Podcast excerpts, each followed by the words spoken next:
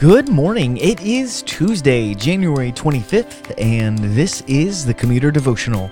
My name is Chuck, and I'm so glad that you have decided to join us today as we seek to engage our God in scripture and prayer before the busyness of our day begins. In the continuing saga of the snow here in Cleveland, it has been snowing all day again today. Miraculously, we did not have a snow day today, but who knows? Maybe tomorrow on Tuesday, you guys know I record this the day before it actually posts, we might have the day off. There is just so much snow outside. Well, now that I was able to fill you in on the news, why don't we look at our passage? I'll read it for us, we'll pray, and then we'll dive right into it. This is Hebrews chapter 3, verses 7 through 11. Therefore, as the Holy Spirit says, Today, if you hear his voice, do not harden your hearts as in the rebellion on the day of testing in the wilderness, where your fathers put me to the test and saw my works for forty years. Therefore I was provoked with that generation, and said, They always go astray in their heart. They have not known my ways. As I swore in my wrath, they shall not enter my rest. Let's pray together. Father in heaven, thank you for this Tuesday. Lord, we're thankful for another day to wake up and enjoy the blessings that come from your throne. Lord, we know that every breath we have is a gift. Help us to live that way today. Help us to see your scripture as a gift, as a treasure. And as we consider this passage here in Hebrews chapter 3, won't you use your Holy Spirit to work inside of us and help us see? Amen.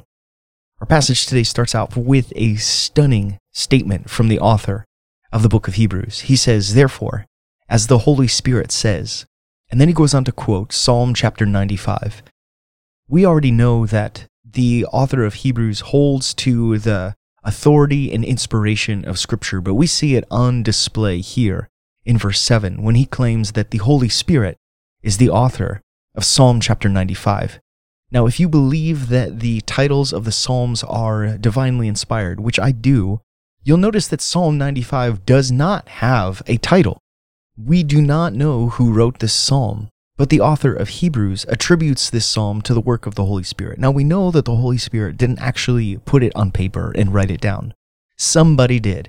Some man or woman somewhere wrote down this scripture. But the author of Hebrews attributes it to the work of God. The Holy Spirit is the one, the agent working on behalf of the Trinity to relay the word of God to man. And that's what we have in Psalm chapter 95 and all throughout the scriptures. By using this psalm, the author of Hebrews is showing that though Moses was faithful during his time as a servant in God's house, God's house was not faithful. If we remember the stories of the Old Testament with Moses, we know that those folks who were with Moses for all those years in the wilderness did nothing but pretty much grumble and complain day after day, even some of them longing to go back to Egypt because at least then their bellies were full. And Psalm chapter 95 is a way of looking back and saying, Do not be like them. And it gives us a very harsh warning for us to consider today. He says, Today, if you hear his voice, do not harden your hearts as in the rebellion, on the day of testing in the wilderness, where your fathers put me to the test and saw my works for forty years. Therefore I was provoked with that generation they always go astray in their hearts. They have not known my ways, they said. And I swore in my wrath, they shall not enter my rest. Now you may recall that there was a generation of Israelites that never made it across the Jordan River into the promised land. The Lord withheld his rest from his people because of their grumbling and their hardening of hearts. And so the author of Hebrews is writing to the church of God to these people, to us, saying, Don't be like them. And consider for a moment that you could be like them. How easy it is for us to harden our hearts. How easy it is to see the word of God before us. And yet, like the Israelites who saw God's work for 40 years, grumble and complain and put God to the test and turn away from God. The Lord warns that those sort of people will not enter my rest. Now, for the Israelites, that meant crossing over the Jordan into the land of Canaan, into the promised land. But for us, it means a very different thing. It means the safety, the security, the salvation that Christ provides for his people in his house. To go back to the metaphor that the author of Hebrews started using in the beginning of chapter 3 into the house of God that Christ himself was the builder of. It's within this house, within this refuge, that we will find our rest.